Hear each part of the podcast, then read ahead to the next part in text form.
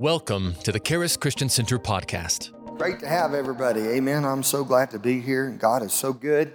Thank God for the Word of God today. And, I'm going to teach on healing covenant. And I thank God for the Word of God. But before I get into the message, Jesus' ministry was full of healing and miracles. And in both Matthew chapter 4 at the end of the chapter and Matthew chapter 9 at the end of the chapter, it says he went about teaching in their synagogues and preaching the gospel of the kingdom and healing every sickness and every disease among the people. And it said he healed every kind of sickness and every kind of disease, and he healed everyone. Praise God. In fact, Dr. Lester Sumrall said about Jesus that he was either going to heal someone or coming from healing someone or in the process of healing someone. Praise God.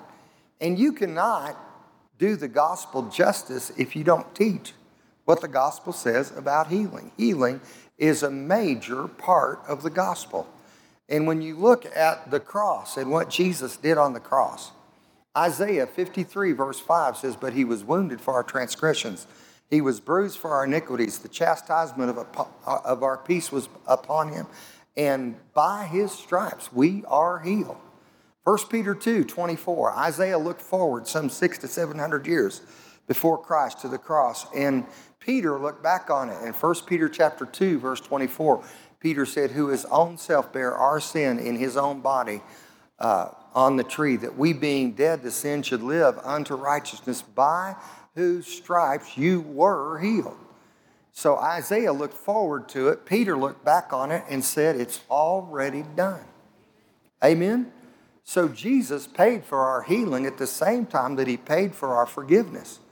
And really, when you think about, healing, it's God's will to heal us as believers just as much as it's God's will to forgive us for our sins. He paid for it at the same time. And in Jesus' time, people questioned his power to forgive sin. And today, religion has turned it around and they question his power to heal the body. But it's his will all the same if you believe the same Bible and if you read the same Bible that I read. God has never changed. In fact, he said this in Exodus chapter 15, verse 26. He said, "I am the Lord who heals you. I am Jehovah Rapha." In fact, that word, by his stripes we are healed, in 1 Peter or in Isaiah 53:5, it's the same word, Rapha, I am the Lord, your healer. Praise God. It's the same word in Psalm 103 that says he forgives all of our iniquities. How many of our sins does he forgive? All of them. And then it says he heals all of our diseases. Praise God. Psalm 103, verse 3. And it's God's will to heal every disease like it's God's will to forgive every sin. But the problem is, like I said, in Jesus' day, religion said, he could heal people, but, who is this that forgives sin? In Mark chapter 2, they brought a man to Jesus and they dropped him through the roof. The place was so full of these religious people, they couldn't get this man that needed healing in. So they tore a hole in the roof and dropped him down before Jesus. And Jesus said, he said, "Son, cheer up, your sins are forgiven." He said, "Who is this that forgives sins?" Jesus knew their thoughts. And so he said, "What's it harder to say, your sins are forgiven? Or, be healed?" He said, "That you may know the Son of Man has power on earth to forgive sin. I say to you sick of the palsy, get up, take up your bed, and go to your house." And he was healed. It's God's will to heal bodies just like it's God's will to forgive sins. And in Jesus' day, they didn't question his will to heal people and his power to heal people, but they questioned his will to forgive people. Today, religion has just turned it around. And today, religion doesn't question his power to forgive people. We teach that side of the gospel. But they question God's will to heal people. But his will is the same. It's consistent with his nature. Praise God. So we need to go to the Word of God and we need to take what we believe about divine healing from the Scripture instead of what some religious person said or somebody's experience. There's a lot of times people experience less than what God promised, but it doesn't mean that that's God's will or God's plan. Praise God. So we always believe God for His very best. You know, I was raised in a traditional church. I was raised in a church we didn't believe God for anything except salvation. That's it. We didn't believe in the baptism of the Holy Spirit. We didn't believe in the gifts of the Holy Spirit. We didn't believe in divine healing.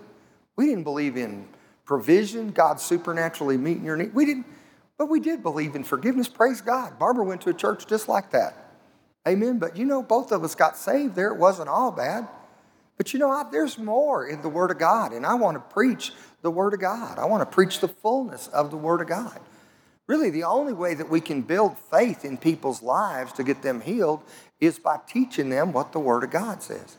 Romans 10, verse 17 says, "Now then, faith comes by hearing, and hearing by the Word of God."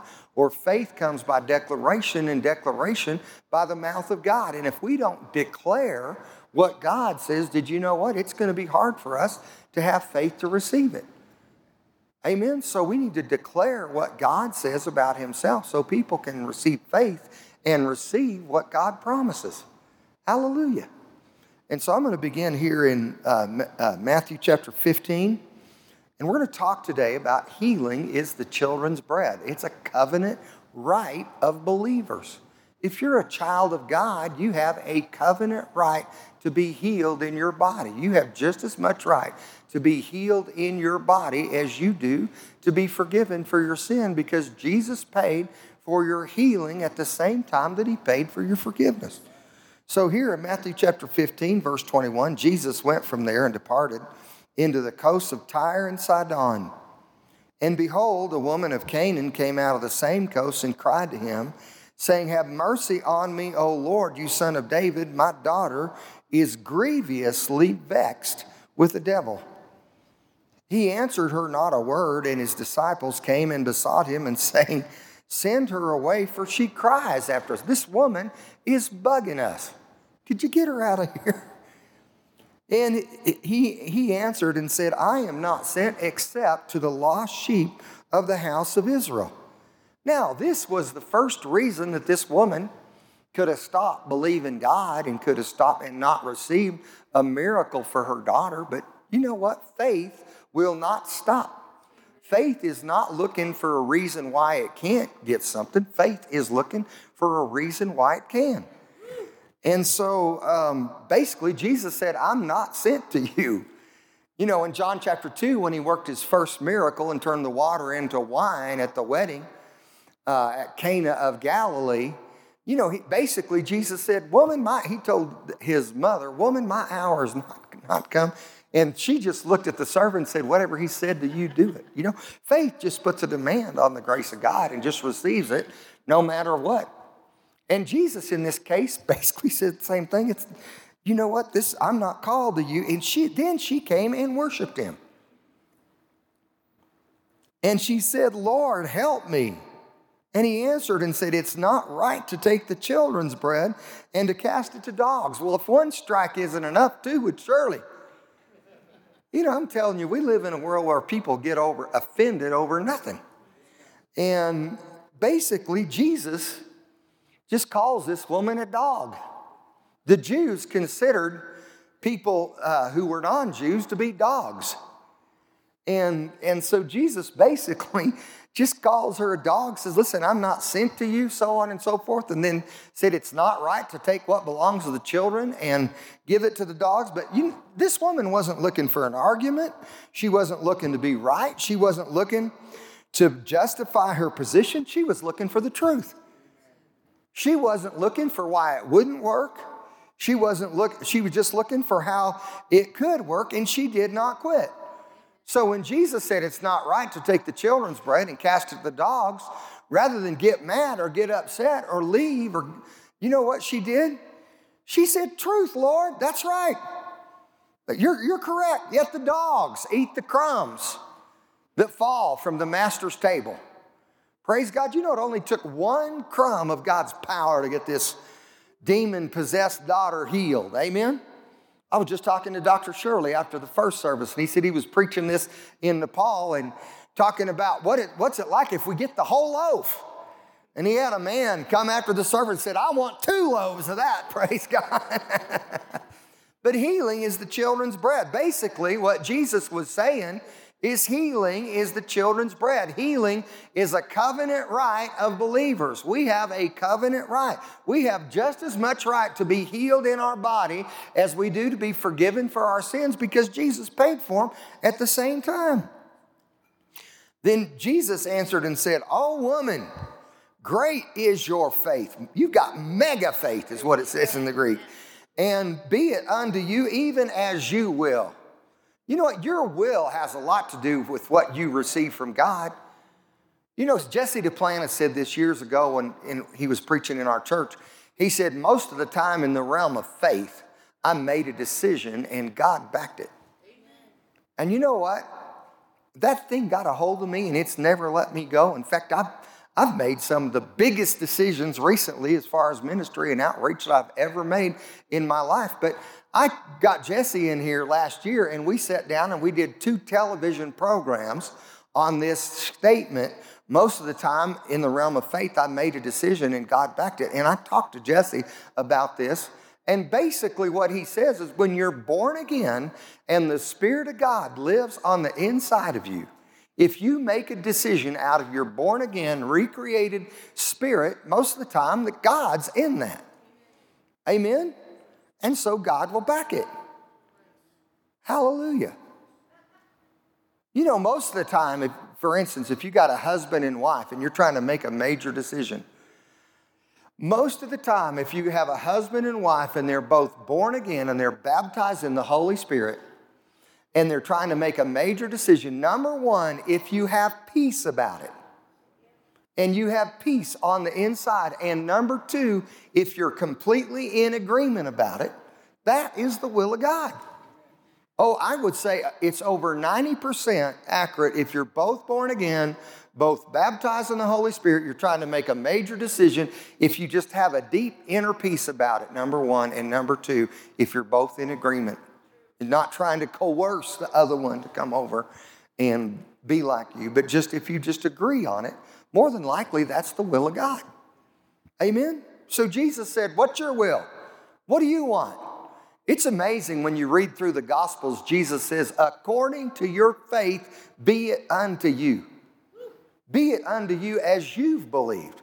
Some people are believing for nothing and hitting it every time. Man, you know, I'm believing God today for more than I've ever believed Him for before. Amen. Hallelujah. And I am not going backwards in the realm of faith. Hallelujah. And you know what? I thank God. And I have believed God for a lot. I've seen a lot. I haven't won every battle, but praise God, we're winning the war. I've won a lot more than I've lost. Amen. And I never quit believing God. And I am going to keep believing God. So Jesus said, you have great faith, be it unto you as you will. And her daughter was made whole from that very hour. This is amazing because there's only 2 people that Jesus says they have great faith. And it's this woman who's a Syrophoenician woman. She came from Tyre and Sidon. Sidon, Jezebel was the queen of Sidon. No wonder Jesus wasn't too excited about that over there. But the other one was this Roman centurion. And in Matthew chapter 8, he came to Jesus and said, Jesus, speak the word only and my servant will be healed. And Jesus basically told him, you know, you have great faith. I've not seen this great of faith in all of Israel. And basically Jesus said there in Matthew chapter 8, verse 11, there's going to be a lot of outsiders come and become insiders because they believe God. Faith will put you in a different place. A great example of faith is in Mark chapter 5 where this woman has an issue of blood and she's been bleeding for 12 years. She spent all her money going to the doctor and wasn't any better but rather grew worse. And basically, you know what? She said when she heard about Jesus, she said within herself, if I could but touch the hem of his garment, I will be well. One translation in one of the Gospel says she said, and she kept on saying, if I could just touch him, I'd be well. And when she touched Jesus, Jesus felt the power of God flow out of him. And he looked around and he said, who touched me? And his disciples said, Lord. They said, the multitude is thronging you, and you say, who touched me? Did you know what? The touch of faith is different. Praise God. And Jesus looked around and saw this woman and said, be of good cheer. Your faith basically has made you well. Amen. Praise God. But great faith comes when people just, stand up and believe God no matter what. And so this woman, her daughter was healed. That word made whole is the Greek word eomai.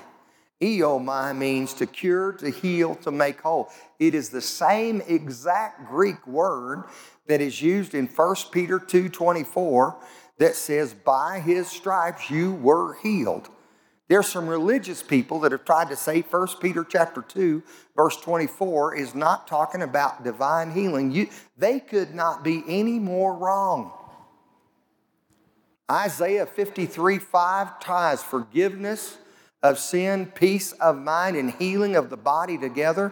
And 1 Peter 2:24 and 25 ties forgiveness of sin, healing of the body, and peace of mind together.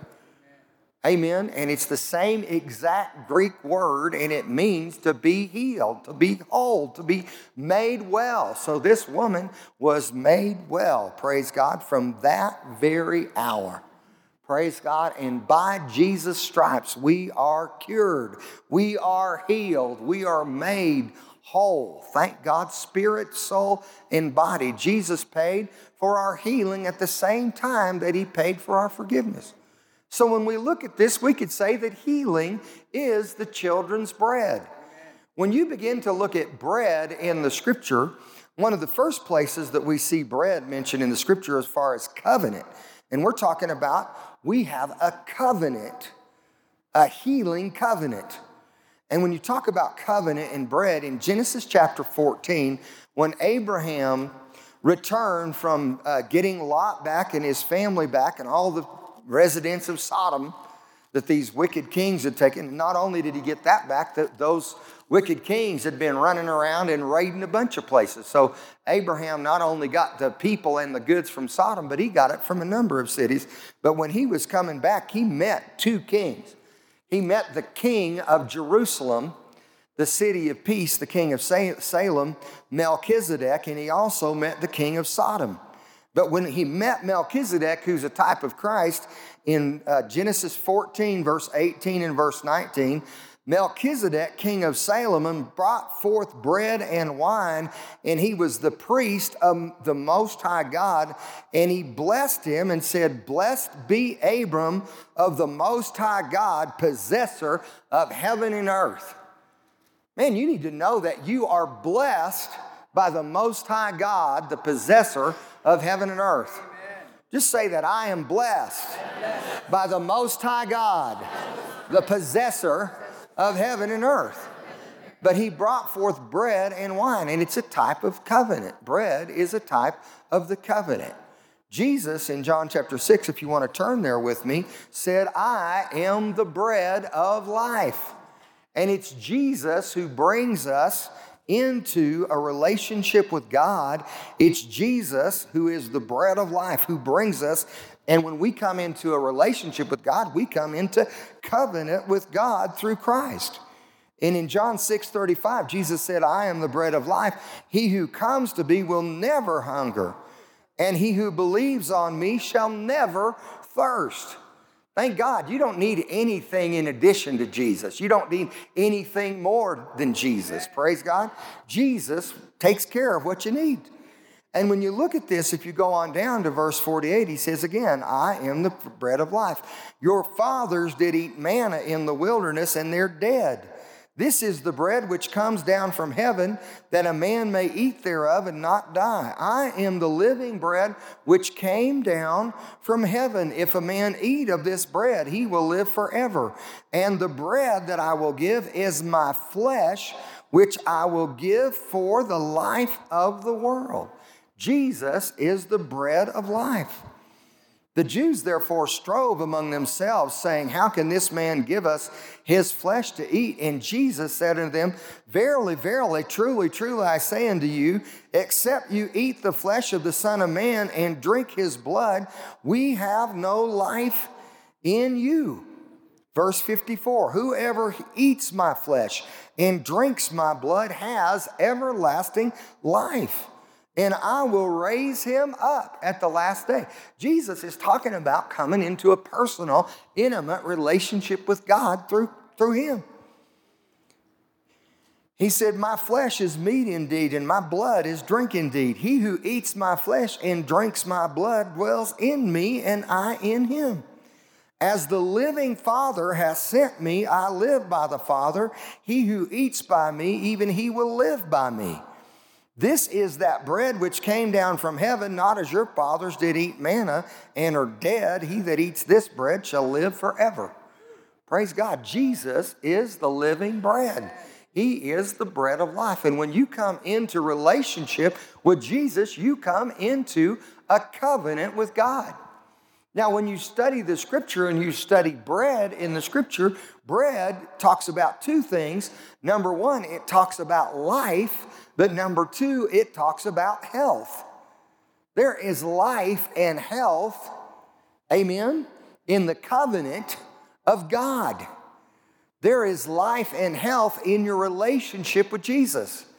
There is life and health in your relationship with the Word of God. Here's one of the first places we see that in the Scriptures in Exodus chapter 23.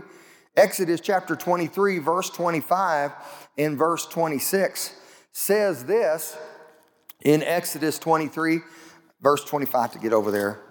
In verse 26, it says this in verse 25, "You shall serve the Lord your God, and he will bless your bread and your water, and I will take sickness away from the midst of you. There will nothing cast their young or be barren in your land, and the number of your days I will fulfill." Bread is talking about health and life. God said, "I'll bless your bread and bless your water, and I'll take sickness from the midst of you." He says, "The number of your days I will fulfill." Praise God. So I thank God that we can believe God for life and we can believe God for health. And it's in the covenant of God. This bread is speaking of covenant. Praise God. I love Proverbs chapter 4, verse 20 to verse 22. It says something like this. "My son, attend to my word. Give ear to my saying. Let them not depart from your eyes. Keep them in the midst of your heart, for they are life unto all those who find them, and health." The word health there in the Hebrew is marpe, medicine to all your flesh, the Word of God. Just like you go to the doctor and get a prescription, if you take it, it should help you. If you'll take the Word of God, there is life and there is health in the Word of God. And you can receive life and health through believing and speaking the Word of God over your life. And if you have a problem, what you need to do is find a scripture that is an answer for your problem, and then believe that scripture and speak it, keep it before your eyes. This very scripture in Exodus 23, 25. When we moved to Kit Carson, Colorado in 1988, it wasn't very long after that they put this thing out in the mail with the water, and it said, "You got to get bottled water to drink, and we'll give you the bottled water if you got kids that are 2 years or younger," I think it was, "or if you're pregnant." And so we would go to the town office where we'd pay our bill and we'd get water. But when they did that, we went and we put this scripture, Exodus 23, 25, right over our kitchen sink, looking right out over our backyard where the water comes out of the faucet. And about 6 months after we put that scripture over our kitchen sink, they took that notice off the water bill.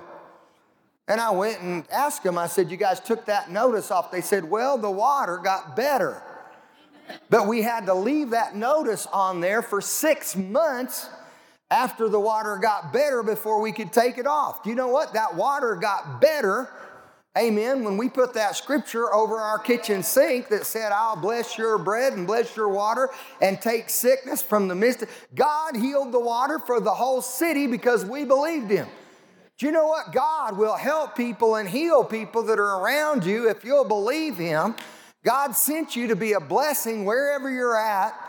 Amen. We used to have a couple that came here and they worked for a certain business in this town. And whenever they would, it was a smaller business, but whenever they would come to work, there would be more business, more people come in, more different things. And if it wasn't busy, they'd pray and believe God and it'd get busy. Do you know what? You should be a blessing wherever you're at. And if you'll believe God, but whatever we have dealt with, we have taken the word of God like medicine. We believe it. Amen. And we speak it and we see it happen. And we do this in whatever area we need, not only in the area of healing, in other areas. When our son Andrew was about 8 years old, he had this asthma attack one night, and basically they said he had pneumonia, but they said he had this asthma, and so they wanted us to keep an inhaler with him because they were worried about him. But we put healing scriptures up all around our house. We put one on the refrigerator. And we put one on the kitchen, you know, and another one in the kitchen in a different place. And we put one on the bathroom mirror. And we put one on the bedroom, on his bedroom door.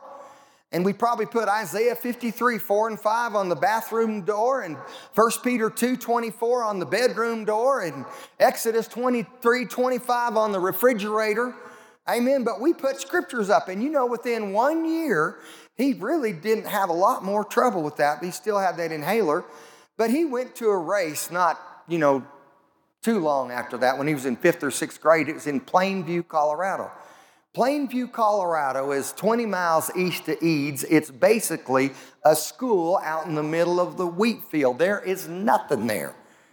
And Andrew was running the half mile in this grade school track meet, and he fell over and he couldn't breathe for a while. Barbara could see something was happening. And he won the race and then fell out, you know. And he was all blue, and Barbara went over there, and the kids were saying, where's his inhaler? Where's his inhaler? And she said, I forgot it. And one of the kids looked at Barbara and basically said, what kind of mother are you? And she said, something rose up in me, and she said, I thought, I'm going to show them what kind of mother I am. I am a woman of faith. I am a mother that knows how to believe God. And she laid hands on him and prayed for him, and he started breathing, and he's never had a problem since. And he kept that inhaler through football in 7th grade. At 8th grade, he said, I don't need that anymore. And so through 7th grade, he kept an inhaler when he played sports and things. In 8th grade, he didn't take it anymore. Then he played, you know, football and track all through high school. And in his senior year in high school, he was the number 5 running back in the whole state in 4A football out of about 67 schools that are in 4A football. And him and his brother Peter ran in the 4x1 at the state track meet when Andrew was a senior and Peter was a sophomore, and they won the 4x1. That was 41 of the funnest seconds in my whole life. Praise God, watching them run with 2 other boys. But praise God, amen, he never had a problem, and he is completely healed to this day. And you know what? It didn't happen immediately, but we put the word of God up, and we spoke the word, and we believed the word, and you know what? The word works. Amen. And within a year, God healed him. Amen? He still had that one attack, but after that attack, he's never had another one. He is healed today. Amen. And the word of God works. Amen. You know, when you're attacked by the devil, you don't need to just lay down and play dead. Start believing and speaking the word of God. Amen. Amen. Financially, if you're under, you know, different things aren't going, just believe God. Speak the word. Say what God says about your situation. Amen. You know, I started believing this stuff when I was 14 years old, just after I got baptized in the Holy Spirit. And you know what? I haven't won every battle, but I'm winning the war. And I've had a few opportunities to die, and I've had a few opportunities to go broke, but I just keep passing them up. Amen. Amen. And I'm staying healthy, and I'm staying strong, and I'm blessed, and I intend on getting more blessed. And if you don't like it, tough. I believe that's the way it ought to be. Amen. You know what? The word of God is the answer for whatever ails you. Faith in God will work for you. And if you'll believe it, it'll change your life. Some of you are struggling in your marriage. You need to speak the word of God over your mate. Don't speak what you see. Speak what you believe. Start acting like the Bible's true. Practice 1 Peter chapter 3. Speak a blessing over your husband. Speak a blessing over your wife. Speak a blessing over your kids. Listen, if you say terrible things, you'll reap terrible things. Your words are like seeds that go into your future and they create a harvest. So speak words of health. Speak words of healing. Speak words of life. Speak words of blessing. Speak words of increase. Speak words of peace. Speak the word of God. It works. Amen. Hallelujah. And you know what? God is no respecter of persons. He's only a respecter of faith. Amen. Glory to God. It'll work for you just like it'll work for me or anybody else. The Word of God works. Amen? So give attention to the Word. It's life unto all those that find it. It's health to all of our flesh. The bread is consistent with life and healing. It talks also about covenant. But turn with me to 1 Corinthians chapter 11. 1 Corinthians chapter 11, this is where we see the Lord's Supper. And it says in verse 23, Paul's talking, I have received of the Lord that which I delivered unto you. That the Lord Jesus in the same night in which he was betrayed, he took bread. And when he had given thanks, he broke it and he said, Take, eat. This is my body which is broken for you. This do in remembrance of me. After the same manner also he took the cup, and when he supped, he said, This cup is the new covenant in my blood. This do as often as you drink it in remembrance of me. For as often as you eat this bread and drink this cup, you show the Lord's death till he come. Wherefore, whosoever shall eat this bread and drink of this cup of the Lord unworthily shall be guilty of the body and the blood of the Lord. You need to realize when you're taking communion that it represents the body and the blood of Jesus. And he says this, For he that eateth and drinketh unworthily, eateth and drinketh damnation to himself, not discerning the Lord's body. For this cause many are weak and sick among you, and many sleep. What he said, if they take communion wrong and they don't discern the Lord's body, you eat and drink damnation or judgment to yourself. Jesus took our judgment, and if you take it right, just like it could bring weakness and sickness and death, it'll bring on the other side life, strength and healing and life. And there's two aspects of discerning the Lord's body. Number one, you need to recognize that this represents Jesus, his shed blood, his broken body that was broken for us. But you need to recognize, number two, the body of Christ. And we have a common union with the body of Christ. Amen. It is the body and the blood of Jesus. Amen. And one area that you really need to guard in, and this can affect you in a lot of different areas, is unforgiveness. And the Bible actually talks about when you go pray, if you have unforgiveness against your brother, you put your gift at the altar and go ask your brother to forgive you. Now, I've had people come and ask me to forgive. They said, we were angry, had unforgiveness against you, forgive us. I said, yeah, I didn't even know. So you don't even have to tell me, but amen. You can do that in your heart, whatever. But don't hold unforgiveness. Unforgiveness, strife, envy, and bitterness, do you know what? They will stop up the pipe. They will stop up the flow between you and God. And if you get that stuff in you, you know what? You need to get it out of you. Listen, I think I've forgiven everybody in this planet. There may be one I still have a little challenge with. And but you know what? I'm doing my best to walk in forgiveness towards everybody, everywhere, all the time. I am not going to let envy, bitterness, strife, unforgiveness come in and hinder my relationship with God or hinder what I receive from God. Amen? So both of those areas, number one, you need to discern this is Jesus. This represents his broken body and his shed blood. And number two, you need to recognize the body of Christ. Jesus said, when you stand praying, forgive if you have aught against any. Amen. So just obey Jesus and do what he says. Amen. Hallelujah. So praise God. You know, just that the bread represents life and healing. Amen? And the bread represents covenant. Now, healing is a covenant promise of believers. Jesus basically said when he told this woman, it's not right in Matthew 15:26 to take the children's bread and cast it to the dogs, that healing is the children's bread. Healing is a covenant right of believers. I have a covenant right to be healed in my body, just like I have a covenant right to be forgiven for my sins. Amen? And I thank God for the covenant rights that we have. The other thing that we see when we look at this, in Matthew chapter 15, verse 28, he said, "Woman, great is your faith. Be it unto you as you have believed, according to your will." What do you believe in God? If you're going to receive divine healing, you've got to believe God for it. And if you start believing God, don't think it's funny if you have a battle or two. Because in Hebrews chapter 10, the scripture says, immediately after we were enlightened, we endured a great fight of afflictions. Jesus said in Mark chapter 4, in the parable of the sower, he said, immediately after the word is sown, the enemy comes to steal the word out of our heart. The devil wants to steal the word before it can really make a difference in your life. But that doesn't mean the word of God doesn't work just because you experience something different than what it says. I don't go by what I experience. I go by what I believe. And I believe the scripture. Praise God. So we need to believe God. Hallelujah.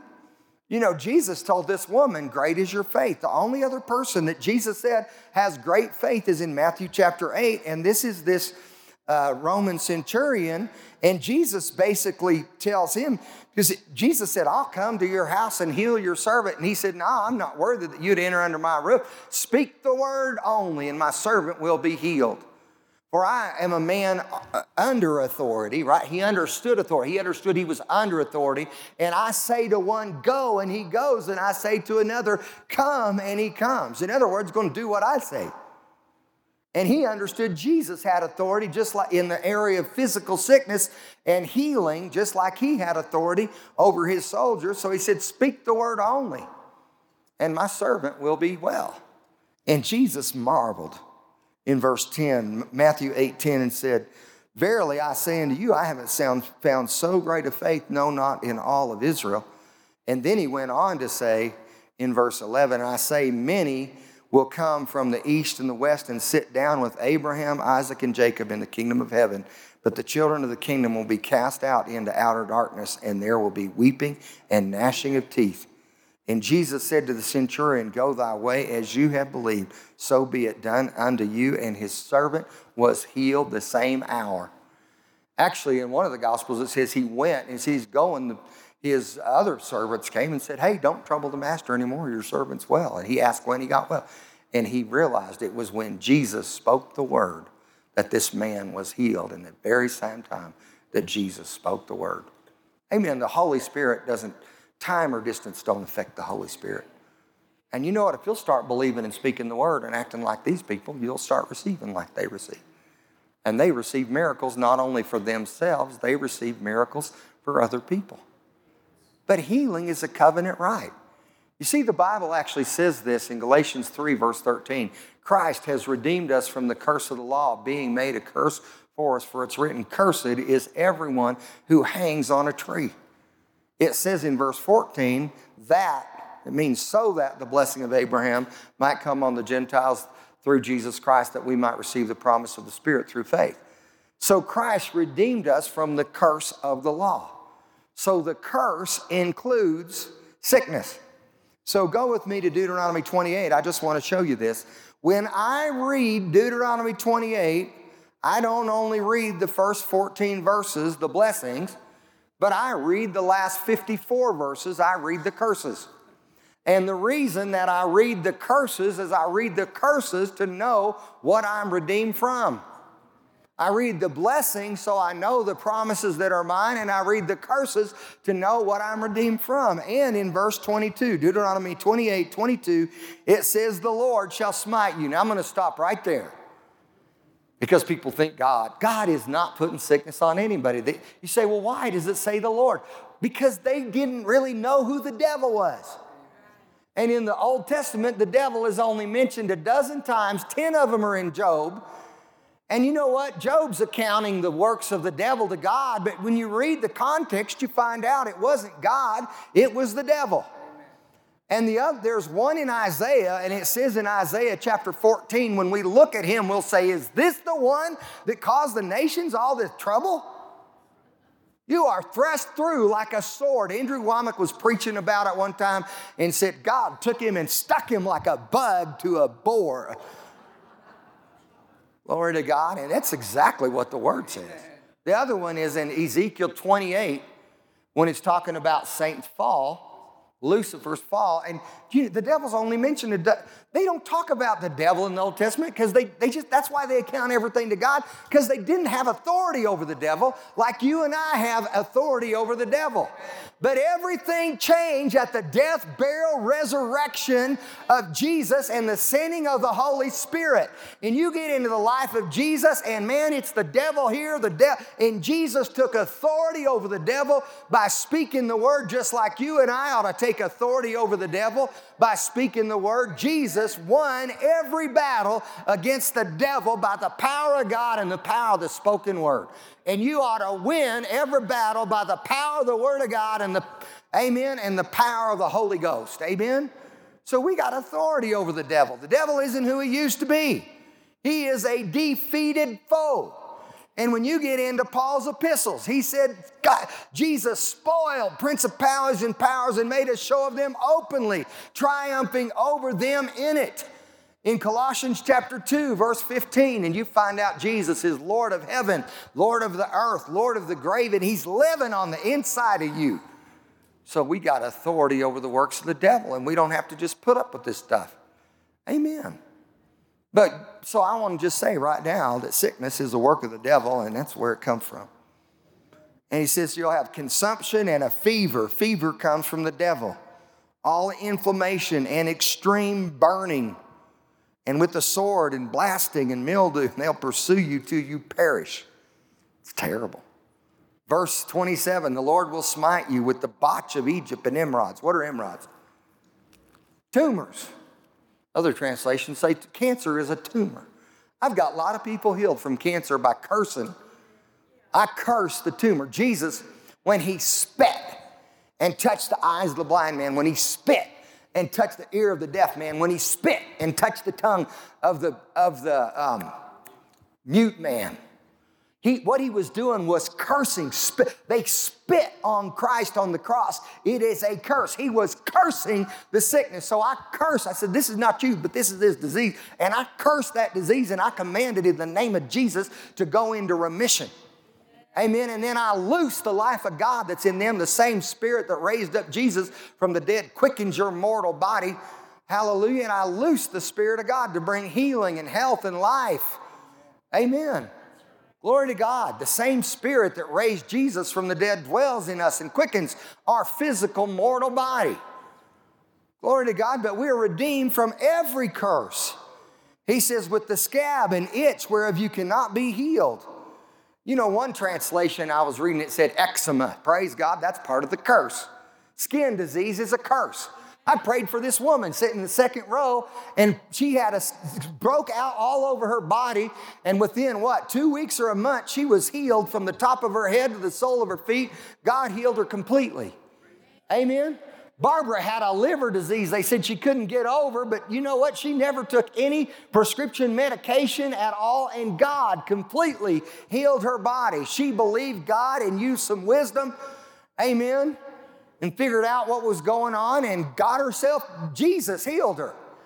Amen. Jesus is the same yesterday, today, and forever. One person told me years ago, well, Barbara doesn't have anything to be sad about because you don't have any problems. They don't know. They don't live with me for sure. I'm telling you, she's got a lot to believe God for just marrying me. Hallelujah. I'm no easy case. Hallelujah. And listen, we don't baby each other around in our house. I'll tell you, I don't baby her and she don't baby me. She's tough. Woman is tough as nails. Glory to God. Anyway, I don't receive the curse. Amen. Madness, craziness. Oh, I still, thank God I'm delivered. Okay. And blindness, verse 28, and astonishment of heart. If you go down in verse 35, it says, you'll be smitten in the knees and in the legs with a sore botch that cannot be healed, from the sole of your foot to the top of your head. Man, some of you are struggling with that disease where your legs swell up and it breaks out if it gets real bad. I can't tell you what it is. The doctor could tell. But you need to believe God. That's included right there in that curse. Jesus redeemed you from the curse. Don't you accept the curse. Don't you accept all these bad reports. Don't accept a report of poverty. Don't accept a report of sickness. I just believe God. I only accept the good report. I accept what God said. Lester Sumrall went to Smith Wigglesworth. Smith Wigglesworth was a plumber that God saved and filled with the Holy Ghost. And when he went there, he had a newspaper rolled up under his arm. And Smith Wigglesworth said, I don't allow anything in my house but the Word of God. You can come in, but that bad news stays outside. You leave that outside. So Lester said, I didn't want to ruin this perfectly good paper, so I stuck it under the bush and went in. He said, I asked him one day how he was doing. He said, I get up every day and I dance 10 minutes before God, and I don't ask myself how I feel. I tell myself how I feel. Amen. I tell you what, I get up every day and run 2.5 or 3 miles and lift some weights and go out and swim 25 or 30 minutes, and I don't ask myself how I feel. I tell myself how I feel. Listen, if I went by what I felt, I wouldn't even be up here right now. I'd probably be dead, but I believe God. I had to believe God this week. Amen. I had to believe God yesterday. Amen, but I believe God. I believe what the Bible says. I believe the promises of God. Hallelujah. You're going to have to get bold if you want to receive it. I'm telling you, the devil will work on you if you'll let him, but you can take authority over it and you can start operating in victory.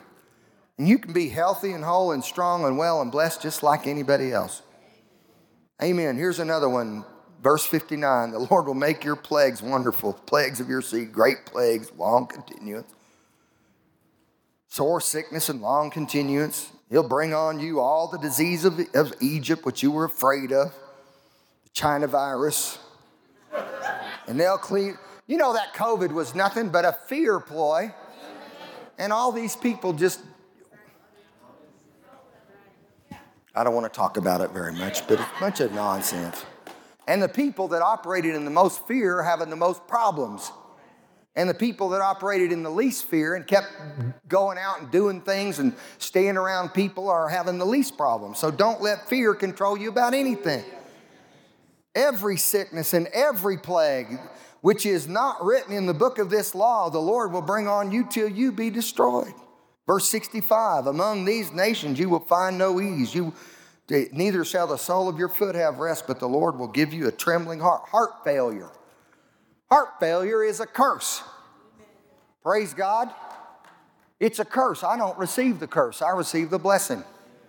I prayed for a man at Max Cornell's church. You can ask Max, Pastor Max. And this guy was on oxygen. He had a heart problem. He couldn't even walk like a half mile.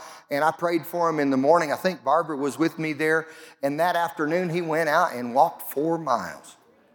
I prayed for a man in Minneapolis that had been on medication for his heart for over 50 years. And God healed him. And I came back there 3 or 4 years later, and he came and testified. After 3 or 4 years, he said, you laid hands on me and prayed. I've been on this medication for 50 years. And After you prayed, I went, and they checked me out, said I could go off of it. So I've been on off this medication. Now, this was 3 years later, and I'm totally healed. He'd been on it since he was a young child. God completely healed. You know Jesus is the healer. Hallelujah. His word works. Heart disease is not from God. Failing eyes and sorrow of mind. Some of you just you know, you're like Samuel. I'm kind of like Samuel sometimes. Aaron tells me, get over it, Dad. Why are you weeping over Saul? Get up and go anoint one of Jesse's sons. Good riddance. God removed some people. He removed them on purpose, and the church is healthier because of it. He told us before he removed them, he's going to remove them. You know, he pruned the church. He's the shepherd of the sheep. He told me in December of 21, he said, listen, he said, 22 will be of a year of separation. He said, you'll have great miracles, but there will be separation. And then he told Barbara in February of 22, he said, and Barbara spoke to me and she said, Lawson, I want you to know, and this is before it really came to pass, but she said, the church is going to go way down for a little bit, but don't worry about it. It's going to stop and it's going to turn around and it's going to go far beyond where it was before. So don't even worry about it all. You know, God has news before it happens. Amen. Hallelujah. And so don't worry. So don't be a sorrow of heart. Get over it. Quit weeping over Saul. Hallelujah. You know, Saul started out humble and he got arrogant and he thought it was all about him. And it wasn't about him. And so God had to raise up David. And we read just a week ago or two, but we read in the scripture how the house of Saul, even after Saul was dead, they were loyal to him, but they got weaker and weaker, and David got stronger and stronger. It took people a while to figure it out. And sometimes when God gives you a promise, it doesn't happen overnight, but you just keep believing the word. Amen? But when you look at the curse includes four things. It includes poverty, sickness, slavery, and death. And Jesus redeemed us from the curse. And basically, he said, you're going to be sick and you're going to be poor until you become slaves and you die. I mean, you read that. It's terrible. But Christ has redeemed us from the curse of poverty and sickness and slavery to sin and spiritual death. And when he comes again, he's going to put the last enemy of physical death under his feet. Praise God. So healing is the children's bread. Healing is a covenant right of believers. And you come into covenant with God through Christ. And if you come on into covenant with God through Christ, if you're born again, if you're a believer, you ought to just go the next step and just believe God for your health and believe God for every promise. All the promises of God in Christ are yes and amen to the glory of God by us. God bless you. We love you. Have a great week. Amen.